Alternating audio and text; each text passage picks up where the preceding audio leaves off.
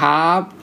วันนี้มาพบกับผมนะครับฟอร์มนะครับ เช่นเดิมกับรายการ Movie Delight Club นะครับ MDC นะครับ ก็สัปดาห์นี้เป็น episode ที่ 7 แล้วนะครับ ที่เราพูดคุยเกี่ยวกับภาพยนตร์ที่เข้าฉายในบ้านเราสัปดาห์ที่ผ่านมานะครับ ว่ามีเรื่องราวเรื่องไหนน่าสนใจบ้างนะครับ โดยสัปดาห์นี้นะครับ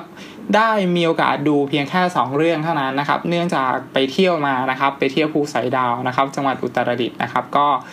ไปขึ้นดอยนะครับ เข้าป่าปีนเขาให้จิตใจมันสงบร่มเย็นนะครับ ก่อนที่จะ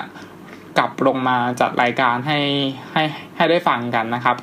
ก็เลยมีโอกาสดูภาพยนตร์เพียงแค่ 2 เรื่องเท่านั้นนะครับ ก็คือ Baby Driver กับ Tulip Fever นะครับ ส่วนภาพยนตร์เช่น American Assassin หรือว่า Walk with Me อันนี้ก็ถ้ามีโอกาสได้เข้าไปดูก็จะเอามารีวิวเอามาพูดพูดคุยให้ฟังกันนะครับ โดยที่จะขอไม่ให้เป็นการเสียเวลาเลยแล้วกันนะครับสำหรับ episode นี้ก็จะขอรีวิว ภาพยนตร์เรื่องแรกนะครับก็คือ Baby Driver นะครับ เป็นภาพยนตร์ที่เรียกได้ว่าเป็นกระแสแล้วก็มีคนพูดถึงค่อนข้างที่จะเยอะนะครับสำหรับ Baby Driver แล้วก็กระแสเนี่ยค่อนข้างที่จะเป็นกระแสในทางที่ดีนะครับ แล้วก็ส่วนตัวเข้าไปดูแล้วก็ชื่นชอบภาพยนตร์เรื่องนี้มากนะครับ คือเข้าไปดูก่อนที่จะไปภูสอยดาว เนื่องจากมันมีรอบฉายแบบ sneak preview อะครับ ก็เลยมีโอกาสได้ดู ดูภาพยนตร์เรื่องนี้ก่อนคือ Baby Driver นะครับ ทีนี้ Baby Driver นะครับผู้กำกับของภาพยนตร์เรื่องนี้ก็คือ Edgar Wright นะครับ Edgar Wright เนี่ยถ้าใครเป็นเรียกได้ว่าเป็นผู้กำกับหนุ่มไฟแรงแห่งยุคนี้เลยก็ว่าได้นะครับ แล้วก็ส่วนตัวเนี่ย ตัวตัวตัวผมเนี่ยมีโอกาสได้ดูแค่แค่เรื่องเดียวนะครับของของ Edgar Wright ก่อนก่อนที่จะมาดู Baby Driver นะครับเอ็ดการ์ดไรเนี่ยก็คือภาพยนตร์เรื่อง Scott Pilgrim นะครับถ้าถ้าถ้าใครได้มีโอกาสได้ดูนะครับสำหรับตัวผู้กำกับที่ว่ากำกับภาพยนตร์เรื่องไหนบ้างแล้วก็มีภาพยนตร์อีกหลายเรื่องครับที่แบบเฟี้ยวฟ้าวแล้วก็แบบเรียกว่าแบบ ตรงใจวัยรุ่นนะครับสำหรับเอ็ดการ์ดไรท์นะครับ ก็ถือเป็นผู้กำกับหนุ่มไฟแรง แล้วก็มีวิสัยทัศน์ค่อนข้างที่จะดีนะครับ แล้วก็สำหรับเรื่องนี้ Baby Driver คิดว่า ถือเป็นภาพยนตร์ที่ที่ได้โชว์ของแล้วก็ได้ปล่อยศักยภาพมาค่อนข้างเยอะนะครับสำหรับเอสกัดไลท์นะครับ Baby Driver ทีนี้ภาพยนตร์เรื่องนี้เนี่ย ถ้า มันมันมันเล่าเกี่ยวกับอะไรนะครับสำหรับ Baby Driver ก็ก็ก็คือเป็นภาพยนตร์เกี่ยวกับการวางแผนป้น แล้วก็มีการไล่ล่าขับรถแบบตำรวจไล่กันอะไรประมาณนี้ครับ ทีนี้ตัวละครหลักก็คือตัวเบบี้นะครับ แสดงนำโดยแอนเซล เอลกอร์ตนะครับ ก็แอนเซล เอลกอร์ตเนี่ยเป็น ถ้าใครได้ดูภาพยนตร์ตัวอย่างเนาะก็น่าจะคุ้นหน้าคุ้นตานะครับ คือเขาเนี่ยแสดง Divergent มาก่อนเนาะ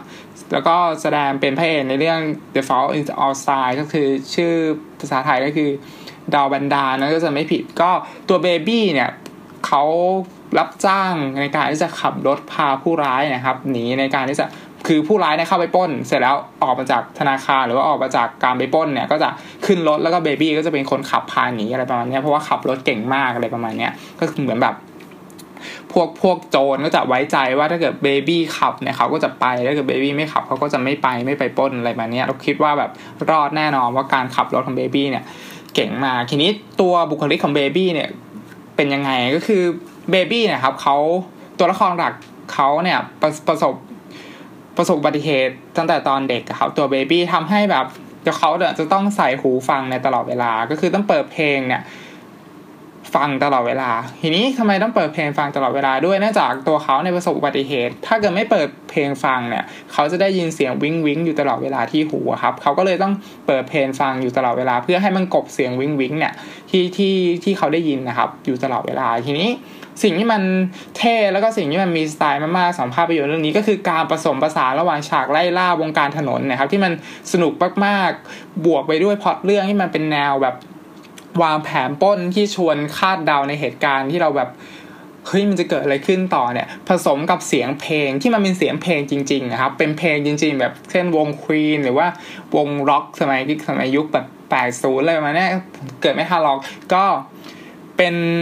เป็นการผสมอย่างนั้นนะครับ เพราะนั้นซาวเรื่องทั้งหมดของ Baby Driver มันจึงเป็นเพลงที่มันเป็นเพลงจริงๆครับ มีเนื้อเพลงจริงๆ ตลอดเวลา มันจึงกลายเป็นภาพยนตร์ที่ เปิดเพลงให้เราฟังเนี่ยอยู่ตลอดเวลา เพราะตัวเบบี้เนี่ยจะต้องฟังเพลงไปเรื่อยๆ เพื่อกบไอเสียงวิงวิงอย่างที่บอกไปนะครับ แล้วก็เพลงแต่ละเพลงเนี่ยก็จะเข้ากับสถานการณ์ที่ตัวละครเนี่ยกำลังเจออยู่ มันจึงเป็นงานที่ที่ค่อนข้างที่จะเท่แล้วก็มีสไตล์มากๆครับที่ตัวเอสกัดไรท์เนี่ยทำภาพยนตร์เรื่องนี้ออกมา ทีนี้ สิ่งที่มันเกิดขึ้นก็คืออย่างที่บอกไปว่าเหตุการณ์แต่ละเหตุการณ์เนี่ยมันคาดเดายากมาก แล้วก็การที่ตัวละครแต่ละตัวเนี่ยมันไหลมารวมตัวกันเนี่ย มันก็เหมือนมันก็เหมือนการที่เอาเอาเอาคนดีมารวมกับคนเลวเอาคนเลว ที่มีเลวกว่าเลวเลวกว่าเนี่ยมารวมกันอะไรประมาณนี้ครับทีนี้ character ของตัวละครแต่ละตัวเนี่ยมันมันเหมาะสมกับนักแสดงที่มาแสดงมากนะครับ ทีนี้นักแสดงที่แสดงนำเรื่องนี้อย่างที่บอกไปก็คือคนแรกก็คือแอนเซล เอลกอร์ตใช่ไหมครับก็แสดงเป็นเบบี้เป็นตัวละครหลักเลย คนที่สองก็คือลิลี่เจมส์ครับลิลี่เจมส์ก็คือเป็นภาพยนตร์เอ้ยเป็นนักแสดงที่แสดงภาพยนตร์เรื่องซินเดอเรลล่าครับก็เรื่องนี้ก็น่ารัก คือน่ารักตั้งแต่ซินเดอเรลล่าเนอะถ้าใครจำได้ ก็แล้วก็อีกคนก็คือเควิน สเปสเปซีย์ครับ อันนี้ก็มาเป็นบอสเลยเป็นนายใหญ่ เป็นคนวางแผนอะไรประมาณนี้อีกคนก็เจมี่ฟ็อกซ์เนาะถ้าถ้าพูดก็น่าจะรู้รู้จักว่าหน้าตาเป็นยังไงนะครับสำหรับนักแสดงนำของภาพยนตร์เรื่อง Baby Driver นะครับ ก็เจมี่ฟ็อกซ์เนี่ยน่าจะ เหมาะกับบทบาทนี้ที่สุดแล้วเนาะดูจาก character ดูจาก look ทีนี้นักแสดงทั้งหมดนะครับล้วนที่จะทำหน้าที่ได้อย่างที่จะแบบมีคุณภาพครับทั้งการแสดงแล้วก็ท่าทางในการที่จะนำเสนอบุคลิกตัวละครให้มัน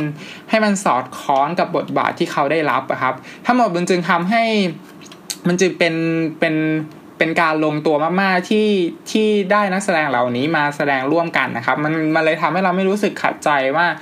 บุคลิกของของตัวละครกับหน้าตาของนักแสดงมันจะขัดกันมากนะครับ มันจึงเป็นอะไรที่ลงตัวแล้วก็แล้วก็ไหลลื่นมากๆสำหรับภาพยนตร์เรื่องนี้ สิ่งที่ดีงามที่สุดอย่างที่บอกไป แล้วก็เกินค่ามากๆของงานนี้ก็คือดนตรีประกอบอย่างที่บอกไปครับ มันกลายเป็นหนังอยู่ดีๆมันมันมีการผสมระหว่างหนังเพลงที่มันเป็น เป็นเหมือนงานแอคชั่นดราม่าความรักไปพร้อมกันอะไรประมาณนี้ครับมันจึงให้มันแบบครบรสมากๆสำหรับภาพยนตร์เรื่องนี้คือ คือมันเหมือนเราเข้าไปดูหนังเพลงหนึ่งเรื่องนะครับที่เขาแบบเปิดเพลงประกอบแล้วนักแสดงก็เต้นอะไรประมาณนี้แต่มันไม่ใช่เป็นการแบบร้องแบบแบบแบบ musical อะไรประมาณนี้ไม่ไม่ใช่แบบร้องแบบแบบแบบแบบแบบอะไรแบบลาลาแลอะไรเงี้ยแต่ว่ามันมันเป็นเนื้อเพลงจริง ๆ ที่เขาเปิดอะไรประมาณนี้แล้วก็มีการเต้นมีการอะไรประมาณนี้ครับซึ่งมันก็มาไม่ได้เยอะนะมันก็มาแบบ แบบมาผสมผสานกันไปครับ ระหว่างแอคชั่นดราม่าแล้วก็เสียงเพลงอะไรประมาณนี้ครับ แล้วก็วิธีการจิกกัดหรือว่าวิธีการ dialogue หรือว่าบทพูดของตัวละครมันมันค่อนข้างที่จะสนุกมากๆ คือแบบมีการพ่นแบบพูดพ่นไฟกันเลยแบบพูดแบบเร็วมากแล้วก็พูดแบบ ก็อย่างที่บอกว่ามันคือคนร้ายครับ คนร้ายมารวมกันนะครับ มันคือแบบฝนตกขี้หมูไหลอะไรเงี้ย คนใช้อะไรอะไรอะไรมารวมตัวกันอะไรประมาณเนี้ย แล้วมันมันแบบ ไอ้นี่ก็เลวไอ้นั่นก็เลวไอ้คนนี้ก็เลวแล้วก็มีเลวกว่าอะไรประมาณนี้มันก็สนุกดีที่แบบได้ดูตัวละครมันพูดคุยกันอะไรประมาณนี้ครับ แล้วก็ด้วยการที่ตัวหนังเนี่ยมันมีการผผสมลักษณะประเภทหนังแต่ละประเภทเข้าไปด้วยกันเนี่ยอย่างที่บอกไปเนี่ย เช่นแนวเพลง หนังแอคชั่นหรือว่าจะเป็นหนังประเภทแบบวางแผนปล้นแบบใครดีใครรอดอะไรประมาณเนี้ยจึงจึงต้องยกความดีความงามให้ให้ตัวผู้กำกับ เอสการ์ดไว้มากๆครับเพราะว่าคือเขาเนี่ยมีวิชัยมีมีมีลักษณะที่ที่ผู้กำกับในยุคนี้เนี่ย ไม่ค่อยที่จะมีหมายถึงผู้กำกับวัยรุ่นระดับเดียวกันนะครับ คือไม่ค่อยเห็นว่ากล้าที่จะผสมประสานงานหลาย ๆ แบบเนี่ย รวมอยู่ในเรื่องเรื่องเดียวเนี่ย แล้วก็องค์ประกอบมันลงตัวมากๆเนี่ย ค่อนข้างที่จะมีน้อยมากๆสำหรับ ผู้กำกับในในยุคนี้นะครับ แล้วก็สำหรับงานที่ที่ยุคหลังๆที่ได้เห็นนะครับ คือไม่ค่อยมีหรือว่ายุคเก่าๆก็ได้การที่จะกล้าที่จะผสมแบบหนังเพลง ผสมหนังแอคชั่นผสมหนังวางแผนปล้นหรือผสมหนังที่เป็นดราม่าแบบเมโรดราม่าแบบดราม่าแบบโรแมนติก romance อะไรเงี้ยผสมเข้าไปเรื่อยๆเนี่ย มันไม่ค่อยมีทำให้ Baby Driver เนี่ยมันครบรสมาก ในการที่จะได้ดูภาพยนตร์เรื่องนี้เพียงเรื่องเดียวและได้เห็นลักษณะประเภทของหนังแต่ละประเภทแบบชัดเจนมากๆขนาดนี้ครับ มันจึงเป็นแนวทางหรือว่าเป็นแนวการดูหนังที่มันดูสนุกมากๆ แล้วก็ลงตัวในองค์ประกอบต่างๆได้ได้ดีมากๆจงต้องยกว่าแบบมีวิสัยทัศน์คือแบบมองการไกลมากของเอสกัดไลนะครับในการทำภาพยนตร์เรื่องนี้ แม้ว่าแม้ว่าอย่างไรก็ตามเนี่ยมันจะมีจุดที่เรารู้สึก รู้สึกว่า รู้สึกว่าการตัดสลับฉากของภาพยนตร์เรื่องนี้ครับ หรือว่าเหตุการณ์บางเหตุการณ์มันรู้สึกเจาะจงไปนิดหนึ่งมันทำให้แบบรู้สึกมันไม่ค่อยธรรมชาติ แต่อย่างไรก็ตามแล้วเนี่ย พวกเหตุการณ์ที่มันเจาะจงเนี่ยเราก็เข้าใจได้ว่ามันเป็นเพียงการที่จะทำให้ตัวหนังมันดำเนินต่อไปได้เพียงเท่านั้นนะครับ เพราะว่าถ้าไม่มีเหตุการณ์แบบนี้หรือว่าไม่มี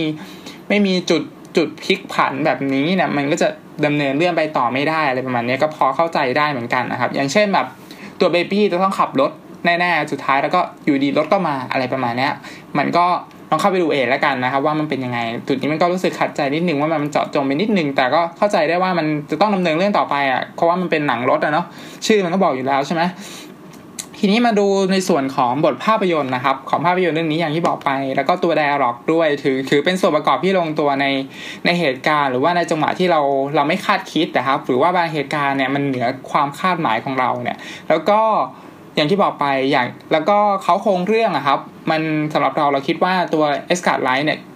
คือตัวคนเขียนบทเนี่ย เขาพยายามที่จะเขียนบทไว้อย่างละเอียด แล้วก็พิถีพิถันในการที่จะเล่าหรือในการที่จะสื่อสารให้ให้คนดูเข้าใจได้ง่าย ๆ เนี่ยค่อนข้างที่จะดีมาก รวมไปถึงไดอะล็อกระหว่างตัวละครอย่างที่บอกไปครับความรู้สึกก็คือมันแสบมันแสบสะท้านมากในการที่แบบตัวละครต้องมาพ่นไฟใส่กันตลอดเวลาคือว่ามาพูดมาด่ากันตลอดเวลาอะไรประมาณนี้มันก็รู้สึกสนุกแล้วยิ่งแบบ ได้เจมี่ฟ็อกมาได้เควินสเปซี่มาก็แบบใส่กับมันเลยครับสำหรับภาพยนตร์เรื่องนี้ทีนี้ ฉากไล่ล่าเนาะฉากไล่ล่าก็คือทำได้สนุกสนานนะครับ ทั้งแบบบนบนถนนหรือว่าตอนที่ขับรถหรือว่าบนพื้นดินปกติแบบไม่ต้องมีรถ มันก็สนุกสนานประกอบกับเสียงเพลงที่มันเป็นเนื้อเพลงครับไปเรื่อยๆ มันก็รู้สึกสนุกดีเหมือนกัน นอกจากนี้การใส่ประเด็นความรักเข้าไปอย่างที่บอกว่าตัวพระเอกมี ก็ก็ต้องมีความรักเนาะมีมีพระเอกก็ต้องมีนางเอกใช่ไหมตัว ตัวภาพยนตร์ก็ปกติอยู่แล้ว ทีนี้สิ่งที่มันโดดเด่นก็คือเขาเนี่ยใส่ประเด็นความรักเข้าไปในเรื่องเนี่ยมันมันช่วยอะไรก็คือมันช่วยให้ตัวหนังครับมีมีจังหวะในการที่จะหยุดพัก ให้เราแบบหายใจหายคอจากเหตุการณ์ที่มันเกิดขึ้นนะครับทำให้สมดุลของภาพยนตร์เรื่องนี้ครับมันเท่ากันตลอดทั้งเรื่องคือมันมันมีทั้งจังหวะที่มันต้องหนัก มีทั้งจังหวะที่มันต้องเบาในผสมปนปนกันไปไปไปเรื่อยๆครับทีนี้ นอกจากนี้แล้วอย่างที่บอกไปว่าตัวภาพยนตร์เนี่ยมีความละเอียดมากในการที่จะสร้างตัวละคร หรือว่าสร้างบุคลิกของตัวละครขึ้นมา อย่างเช่นตัวเบบี้ครับที่มีปัญหาในการได้ยินเสียงเนี่ยอย่างอย่างที่กล่าวไปแล้วเนี่ยคือจะต้องเปิดเพลงอยู่ตลอดเวลาเนี่ยเพื่อกบไอเสียงวิ้งวิ้งที่อยู่ในหูครับมันมันชวนพาให้เราสนุกไปกับฉากแบบหนังแบบแบบมิวสิควลที่เขาเปิดเพลงแบบเนื้อเพลงครับไปด้วยแบบแบบแบบว่าแบบ มันลงตัวมากๆอะครับ ก็ลองเข้าไปดูเองแล้วกันนะครับ ก็บางคนอาจจะชอบก็ได้ครับ แต่บางคนอาจจะไม่ชอบสำหรับเราแต่เรารู้สึกว่ามันมันสนุกที่ที่ตัวละครแบบต้องฟังเพลงตลอดเวลาประมาณนี้มันเหมือนเราเข้าไปฟังเพลงกับตัวละครด้วยครับ แล้วก็เพลงมันก็แบบเข้าหรือว่าเหมาะเจาะกับเหตุการณ์ที่มันเกิดขึ้น แล้วก็สิ่งที่ตัวละครแบบแสดงท่าทางนะครับ มันก็ตามจังหวะ ก่อนจังหวะเพลงที่คือละครเปิดฟังอยู่ครับ มันจึงเป็นเพียงการใส่เพลงประกอบที่มันมีเนื้อเพลงจริงๆครับ ลงไปแทนที่ซาวประกอบตลอดทั้งเรื่องเลยอย่าง แล้วก็พอไม่มีเพลงเนี่ย หรือว่าเครื่องเล่นของไอตัวเบบี้เนี่ย พังไปก็แล้วแต่เนี่ย เราก็จะได้ยินได้ยินเสียงวิ้งวิ้งในแทรกมาในฉากฉากนั้นๆอยู่ตลอดเวลา มันมันจึงทำให้เรารู้สึกเพลินแล้วก็คุ้นชินไปกับวิธีการเลือกเพลงของของของตัวเบบี้แล้วก็ สนุกสนานในแนวเพลงที่แบบเป็นแนวเพลงแบบ punk rock แบบ pop dance อะไรอย่างเงี้ยถ้าถ้าถ้าใครชอบแนวเพลงนี้ก็ภาพยนตร์เรื่องนี้ก็น่าจะจัดหนักนะครับสำหรับแนวสำหรับการเปิดเพลงของของตัวเบบี้ครับ แล้วก็ อย่างที่บอกไปคือมันผสมระหว่างแนวทางของภาพยนตร์ หลากหลายแนวมากๆทำให้เราไม่ค่อยได้เห็นหนังเรื่องไหนนะครับหรือว่าไม่คิดว่าจะมีหนังเรื่องไหนที่ทำงานสไตล์นี้แบบได้ลงตัวเท่าภาพยนตร์เรื่องนี้มาก่อนนะครับ หรือว่าแล้วก็วิธีการตัดต่อภาพนั้นก็ยัง ช่วยสร้างอารมณ์ร่วมได้ในระดับที่ไม่ไม่ไม่ไม่ชวนให้เราเวียนหัวมากมายนะคือ คือถ้าเป็นหนังรถประเภทอื่นแบบ Fast and Furious หรือว่าหนังรถแบบเกรดบีอะไรเงี้ยเราก็จะรู้สึกแบบถ้ามันตัดแบบรวดเร็วอะไรเงี้ยเราก็จะรู้สึกเวียนหัวมากแบบขับรถแข่งกันอะไรประมาณนี้แต่ว่าแต่สำหรับภาพยนตร์นี้ไม่มีเลยทั้งที่ทั้งที่ตัวหนังเนี่ยมีการตัดสลับหรือว่าตัดต่อภาพเนี่ยค่อนข้างที่จะเยอะมาก แต่เรารู้สึกว่าไหลเลื่อนไปกับเพลงประกอบมากๆครับมันเลยทำให้เรารู้สึก คุ้นชินแล้วก็รู้สึกเข้ารู้สึกแบบเพลิดเพลินไปกับวิธีการตัดต่อภาพยนตร์เรื่องนี้เหมือนกัน ทั้งหมดมันจึงเป็นงานที่คงไว้ด้วยเสน่ห์แล้วก็ความลงตัวเกือบจะทุกด้านเลยนะครับ แต่ว่าอย่างไรก็ตามเนี่ย ตัวหนังก็อาจจะไม่ได้ได้ตรงกับจริตของคนมากมายนะ คือมันมันไม่ใช่ทุกคนที่จะ ที่จะชอบภาพยนตร์เรื่องนี้ แล้วก็ไม่ใช่ทุกคนที่จะที่จะรู้รู้รู้สึกไม่ชอบภาพยนตร์เรื่องนี้ แต่ว่าถามว่าดูยากไหมมันดูไม่ยากเลยครับ แล้วถามว่าจะดูให้สนุกได้ไหมมันมันมันสนุกด้วยตัวของมันเองอยู่แล้วครับ ทีนี้มันก็ขึ้นอยู่ว่าจริตของคนว่าคนไหนจะชอบหรือว่าไม่ชอบอะครับ แล้วก็ ถามว่ามันเป็นกระแสวงกว้างไหมที่คนทั่วไปจะเข้าไปดูได้มันดูได้ง่าย ๆ ครับด้วยด้วยสไตล์แล้วก็ด้วยแนวทางนี้มันผสมผสานของภาพยนตร์แนวแต่ละประเภทลงไว้ในงานงานเดียว มันจึงเป็นเป็นการประกอบประกอบเรื่องราวขึ้นมา แล้วก็ด้วยพอดเรื่องที่มันย่อยง่าย แล้วก็พูดพอดเรื่องที่มันสื่อสารแบบตรงไปตรงมา มันจึงแบบค่อนข้างที่จะดูง่าย โดยที่ไม่ต้องจำเป็นที่จะต้องเป็นคนที่ พิถีพิถันในบทภาพยนตร์มากๆ พิถีพิถันในองค์ประกอบส่วนอื่นๆมากๆ หรือว่าพิถีพิถันในการแสดงมากๆ เราจะดูภาพยนตร์เรื่องนี้แล้วรู้สึกไม่สนุกอะครับ มันแบบมันดูได้ง่าย ๆ แล้วก็ดูได้สนุกตามแบบทุกเพศทุกวัยเลยประมาณนี้ครับ ก็ตัว Baby Driver แต่แน่นอนว่าสิ่งที่น่าชื่นชม อีกครั้งหนึ่งนะครับก็คือชมบ่อยมากนะครับก็คือเอ็ดการ์ ไรท์เนี่ยครับตัวผู้กำกับน่าชื่นชมมากๆเพราะว่ากำกับภาพยนตร์เรื่องนี้ได้โดดเด่น แล้วก็ส่วนตัวเนี่ยคิดว่าภาพยนตร์เรื่องนี้น่าจะถูกพูดถึงไปไปอีกนานนะครับในการที่จะแนะนำแบบแนะนำให้คนอื่นได้ได้ดูภาพยนตร์เรื่องนี้นะครับสำหรับเพจ B Diver ก็ถ้าใครมีโอกาสได้ดูหรือว่าดูแล้วก็มาพูดคุยกันได้นะครับ ว่ารู้สึกยังไงนะครับ หรือว่ารู้สึกว่าเฮ้ย เราชอบอย่างนี้ หรือว่าเราไม่ชอบแบบนี้ก็มาพูดคุยกันได้สำหรับภาพยนตร์เรื่องไป Baby Driver นะครับ อันนี้ก็เป็นภาพยนตร์เรื่องแรกนะครับ ที่อยากจะรีวิวนะครับในสัปดาห์ที่ผ่านมานะครับสำหรับภาพยนตร์เรื่องนี้นะครับ Baby Driver นะครับ ใครมีโอกาสก็ลองไปรับชมกันนะครับ สำหรับเรื่องที่2นะครับที่จะรีวิวนะครับในสัปดาห์นี้นะครับคือภาพยนตร์เรื่อง Tulip Fever นะครับกำกับโดย Justin s a n f i t นะครับโดยที่ผู้กำกับคนนี้ครับส่วนมากไม่ค่อยได้กำกับภาพยนตร์หนังใหญ่เท่าไหร่นะครับส่วนมากจะกำกับพวกหนังซีรีส์นะครับก็ถือเป็นแล้วก็มาจับภาพยนตร์เรื่องนี้นะครับ แล้วก็ถือเป็นงานที่ยากมากๆนะครับ ในการที่จะทำด้วยเรื่องราวแล้วก็ด้วยเนื้อหาเนี่ยถ้าใครได้ดูภาพยนตร์ตัวอย่างเนี่ยจะค่อนข้าง ค่อนข้างที่จะหนักอยู่ใช่ไหมครับ เป็นแบบดราม่าแบบรักรอบเป็นชู้กันอะไรประมาณนี้ครับ ก็ชื่อภาษาไทยนะครับ ชื่อว่าดอกชู้รักนะครับ ก็ตลกๆอยู่เหมือนกันนะครับ ชื่อภาษาไทยก็ปกตินะครับ หนังต่างประเทศเรามีชื่อเขาก็มีชื่อของเขาอยู่แล้วแต่แบบคนไทยก็มาตั้งมีชื่อตลกๆอะไรเงี้ย เราก็มีมีหลายเรื่องแล้วแบบเป็นชื่อที่มันตลกๆเนาะทีนี้ สิ่งที่เกิดขึ้นก็คือความดราม่าแล้วก็ความโรแมนติกของภาพยนตร์เรื่องนี้ครับสำหรับเราคือรู้สึกว่ามันอ่อนแรงมากๆ คือมันไม่ค่อยมีน้ำหนักเท่าไหร่ครับ แล้วก็สิ่งที่เขาพยายามไม่จะส่งมอบหรือพยายามไม่จะที่จะถ่ายทอดหรือว่าแมสเซจที่เขาต้องการที่จะเล่าถึงศีลธรรมที่ตัวละครพึงกระทำเนี่ย มันค่อนข้างที่จะเบานิดหนึ่งมันจึงเป็นภาพยนตร์ที่ไม่ได้ไม่ได้ดีมาก หรือว่าไม่ได้แต่มันก็ไม่ได้แย่มากนะครับ ด้วยองค์ประกอบของภาพรวมทั้งหมดแล้ว แต่มันมันเป็นภาพยนตร์ที่ระดับกลางๆครับดูได้นะครับ ไม่ค่อยไม่ค่อยไม่ค่อยดีมาก แล้วก็ถ้าถ้าพลาดไม่ได้ดูภาพยนตร์เรื่องนี้ก็ไม่ต้องเสียดายอะไรนะครับสำหรับ Tulip Fever นะครับ แต่ว่าเนื่องจากอย่างที่บอกไปนะครับ มีโอกาสได้ดูเพียงแค่ 2 เรื่องนะครับ ก็คือเรื่องแรกก็คือ Baby Driver กับภาพยนตร์เรื่องนี้นะครับ คือภาพยนตร์เรื่องนี้ตั้งใจเข้าไปดูนะครับ ก็หลังจาก ลงมาจากดอยวันจันทร์เนี่ยก็ไปไปดูภาพยนตร์เรื่องนี้เลยนะครับ Tulip Fever เพราะว่าทำไมถึงเลือกที่จะดูภาพยนตร์เรื่องนี้ก่อน American Assassin นะครับ ก็คือด้วยที่ทรัพยากรนักแสดงครับ ตอนที่เราดูตัวอย่างเราคิดว่าภาพยนตร์มันค่อนข้างแล้วก็ตัวเนื้อเรื่องตอนที่เราดูภาพยนตร์ตัวอย่าง เราคิดว่ามันควรจะดราม่าแล้วก็ควรที่จะมีเนื้อหาสาระ หรือว่ามีmessage ที่น่าที่จะเอามาพูดถึงนะครับ ก็ถ้าใครได้เห็นนักแสดงนะครับ ก็ คิดว่าการที่เราตัดสินใจเข้าไปดูภาพยนตร์เรื่องนี้ ก็น่าที่จะถูกต้องแล้วนะครับ ในสัปดาห์ที่ผ่านมา ก็นักแสดงก็อาร์เดเซียเวนการ์เดอร์นะครับ ก็อันนี้เป็นเรียกได้ว่าเราชอบนักแสดงคนนี้มากๆตั้งแต่แสดง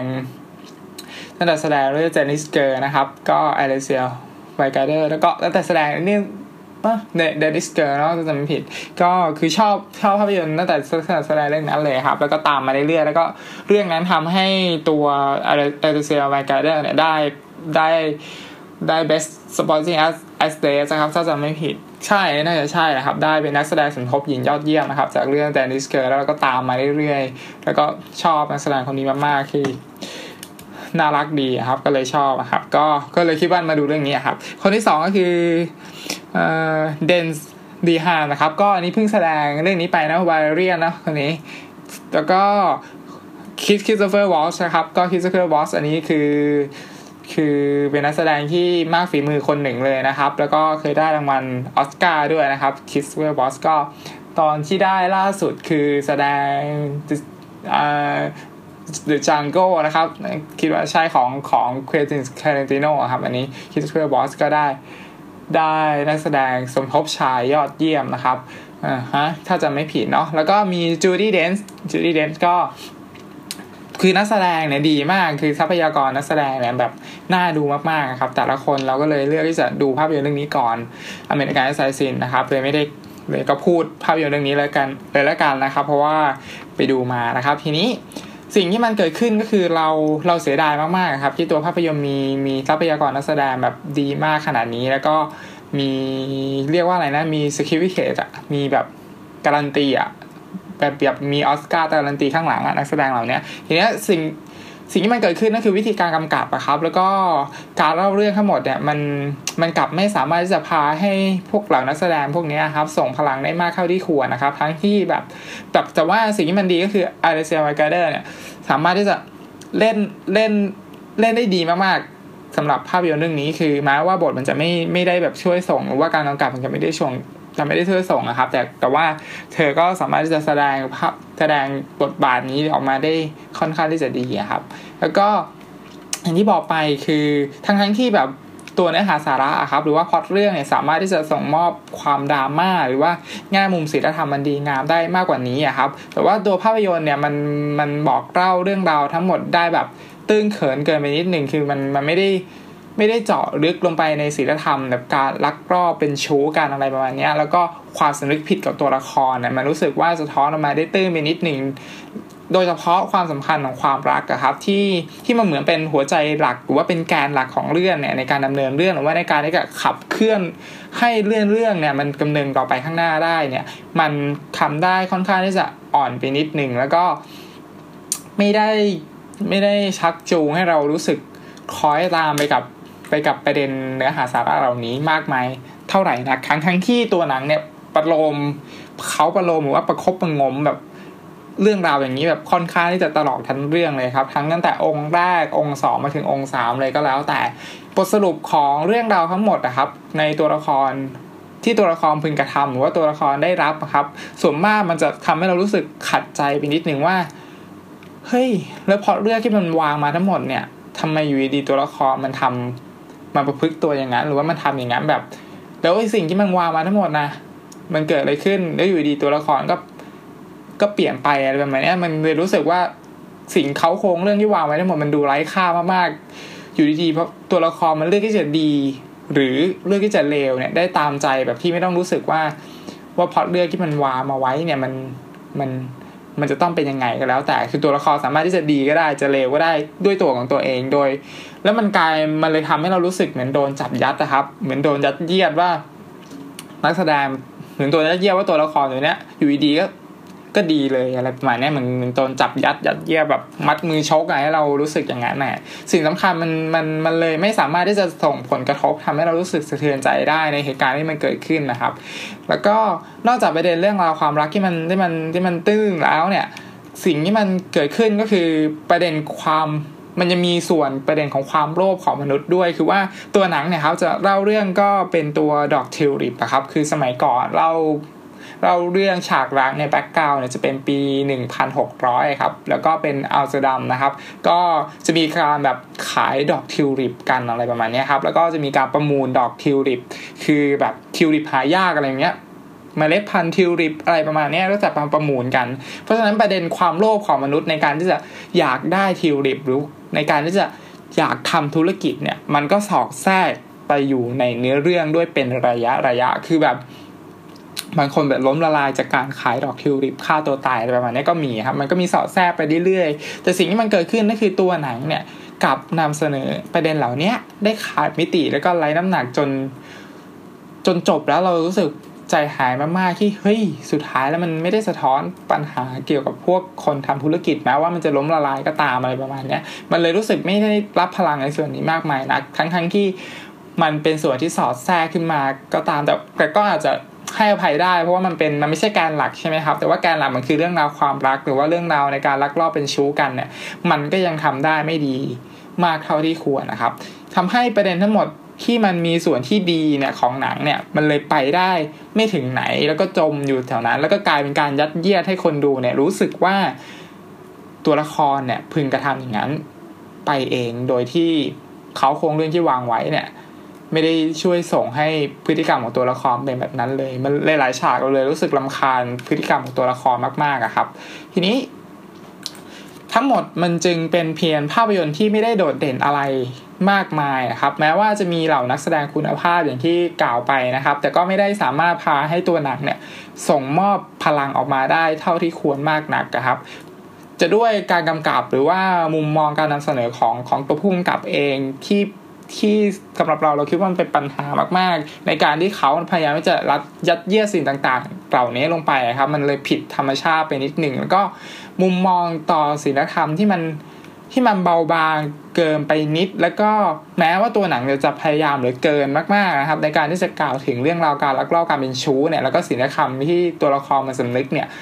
มาก ๆเลยแต่มันรู้สึกเบาบางแล้วก็รู้สึกไม่ได้รับพลังอะไรมากมายครับ ทีนี้สรุปก็อย่างไรก็ตามครับ t u l i p Fever ภาพยนตร์เรื่องนี้ก็ไม่ถึงกับกับไม่สามารถที่ทำให้เรารู้สึกเพลิดเพลินได้นะครับ คือเราสามารถที่จะดูแบบเพลินๆได้ ไม่ได้มีพิษมีภัยอะไรมาก แต่ว่า หนังเองเนี่ยมันก็ยังมีความเรียกว่าอะไรมีความสนุกอยู่เหมือนกันเนาะมันไม่ได้แบบน่าเบื่อมากมาย หรือว่าดูแล้วหลับอะไรประมาณนี้มันยังมีความสนุกแล้วก็ด้วยวิธีการตัดสลับเหตุการณ์นะครับ มันมันค่อนข้างที่จะไม่ได้น่าเบื่อมากนัก คือ เราสามารถที่จะร่วมลุ้นไปได้นะด้วยพอดเรื่องที่มันเป็นลักลอบเป็นชู้กันอะไรประมาณนี้หรือว่าวางแผนที่จะ มาหาการอะไรประมาณนี้มันยังรู้สึกว่าแพ้ให้เราร่วมลุ้นว่าตัวละครจะโดนจับได้หรือเปล่าอยู่เป็นระยะระยะอยู่เหมือนกัน แล้วก็มีจังหวะในการตัดตัดสลับภาพที่ค่อนข้างที่จะโอเคมากๆสำหรับภาพยนตร์เรื่องนี้มันก็เลยไม่ได้แย่มากที่จะแบบทนดูไม่ได้อะไรประมาณเนี้ย แล้วก็สิ่งที่ดีอีกอย่างหนึ่งของภาพยนตร์นี้ก็คือองค์ประกอบของงานภาพอะครับ สามารถก็ถ่ายภาพออกมาได้สวยเหมือนกัน แล้วก็พวกเครื่องแต่งกายแบบแนวย้อนยุคอะไรประมาณนี้ครับก็รู้สึกว่าตัวหนังเนี่ย พิถีพิถันแล้วก็ใส่รายละเอียดตัวเนี้ย หรือว่าทำกำบ้านมาค่อนข้างที่จะดีกว่าส่วนอื่นๆนะครับ ก็สรุปแล้วท้ายสุด Tulip Fever นะครับ ภาพยนตร์เรื่องนี้จึงเป็นงานที่สำหรับเราส่วนตัวเนี่ย เราคิดว่าน่าจะเป็นงานที่เหมาะทำเป็นพวกซีรีส์มากกว่าหรือก็ทำเป็นละครมากกว่าครับ มันไม่เหมาะที่จะทำเป็นหนังใหญ่ด้วยด้วยประเด็นที่มันที่มันซับซ้อนอะไรประมาณนี้แต่ว่า พอเรามันเป็นหนังใหญ่แล้วมันมันไม่ได้รับพลังมากนะครับ แล้วก็คือตัวละครมันรักกันเร็วเกินไปอะไรประมาณเนี้ยมันเลยรู้สึกแบบไม่อินมากหรือว่าแบบตัวละครยึกนึกยึกจะเป็นคนดีก็เป็นคนดีอะไรประมาณนี้ครับ มันเลยรู้สึกแบบขัดใจไปนิดหนึ่งครับ ก็หรืออาจจะเป็นด้วยที่ฝีมือของผู้กำกับหรือเปล่าที่แบบไม่ได้ ทำหนังใหญ่มากเลยจังหวะ อะไรพวกนี้เลยขาดกันเกินนะครับ มันจึงไม่สามารถที่จะนำเสนอสิ่งที่ต้องการได้ หรือว่าไม่สามารถที่จะส่งมอบแมสเซจที่ที่ที่ต้องการได้ได้ส่งพลังเข้าที่ควรเข้าที่มันควรจะเป็นนะครับ จากที่เราดูภาพยนตร์ตัวอย่าง แล้วก็ได้ดูภาพยนตร์เรื่องจริงแล้ว ก็เลยรู้สึกผิดหวังนะครับสำหรับภาพยนตร์เรื่องนี้ t i l ฟีเ Fever แต่ก็หลีกเลี่ยงไม่ได้นะครับ ที่จะนำมาพูดพูดถึงนะครับ ก็ถือเป็นทางเลือกแล้วกันนะครับ ถ้าใครสนใจที่จะไปดูนะครับ ภาพยนตร์เรื่องนี้ก็ ไม่ถึงกับแย่มากนะครับ สามารถที่จะดูได้นะครับ ไม่ใช่ว่าฟ้องพูดแล้วแบบจะไม่ไปดูนะครับ ก็ใครอยากดูก็ดูนะครับ ก็นี่เป็นแค่มาพูดคุยแลกเปลี่ยนกันเฉยๆนะครับ ก็อาจจะเรื่องนี้อาจจะชอบก็ได้นะครับ บางคนอาจจะชอบมากกว่า Baby Diver ก็ได้แต่ฟอร์มไม่ชอบ Baby Diver มาก แต่ว่าไม่ชอบภาพยนตร์เรื่องนี้ Tulip Fever แต่ว่าบางคนอาจจะชอบภาพยนตร์เรื่องนี้แล้วก็ไม่ชอบ Baby Diver ก็ ก็ไม่เป็นไรนะครับ ก็มาพูดคุยกันนะครับ แล้วแต่ว่าใครจะชอบแนวไหนนะครับ ก็แลกเปลี่ยนกันได้ครับ เราพูดคุยกันได้นะครับสำหรับสัปดาห์นี้นะครับก็ขอรีวิวไว้เพียงแค่ 2 เรื่องเท่านั้นนะครับ คือภาพยนตร์เรื่องแรกคือ Baby Driver นะครับ อันนี้แนะนำให้ไปดูเลยนะครับ ภาพยนตร์ Baby Driver ส่วนเรื่องที่ 2 ก็คือ Tulip Fever นะครับ อันนี้ใครต้องการที่จะไปดูก็ไปดูนะครับ แต่ว่าใครที่ไม่ไม่อยากดูหรือว่าอยากดูภาพยนตร์เรื่องอื่นก็ ก็ลองไปดูภาพยนตร์เรื่องอื่นก่อนก็ได้นะครับ แล้วถ้าไม่มีภาพยนตร์เรื่องไหน คือหรือว่าไปดูภาพยนตร์ก่อนหน้านี้ที่ยังไม่ได้ดูก็ได้นะครับ ก็ไม่มีปัญหาอะไรสำหรับสำหรับคนที่ตั้งใจจะไปดูนะครับ ก็สำหรับสัปดาห์นี้นะครับ episode ที่ 7 นะครับก็ขอจบไว้เพียงแค่นี้นะครับ ส่วนวันอังคารหน้านะครับ จะเป็นภาพยนตร์เรื่องไหนหรือว่า จะเป็นภาพยนตร์ที่เข้าฉายไปแล้ว ไม่ใช่ภาพยนตร์ที่เข้าฉายในสัปดาห์ที่ผ่านมา หรือว่าภาพยนตร์ที่ตกค้างไม่ได้รีวิว ก็จะนำมาพูดถึงหรือว่าพูดคุยถ้ามีเวลาเหลือนะครับ ก็สำหรับสัปดาห์นี้ผมฟอร์มนะครับ ก็ขอจบการรีวิวภาพยนตร์ไว้เพียงเท่านี้นะครับ กับรายการ MDC นะครับ Movie d e l i g h t Club ก็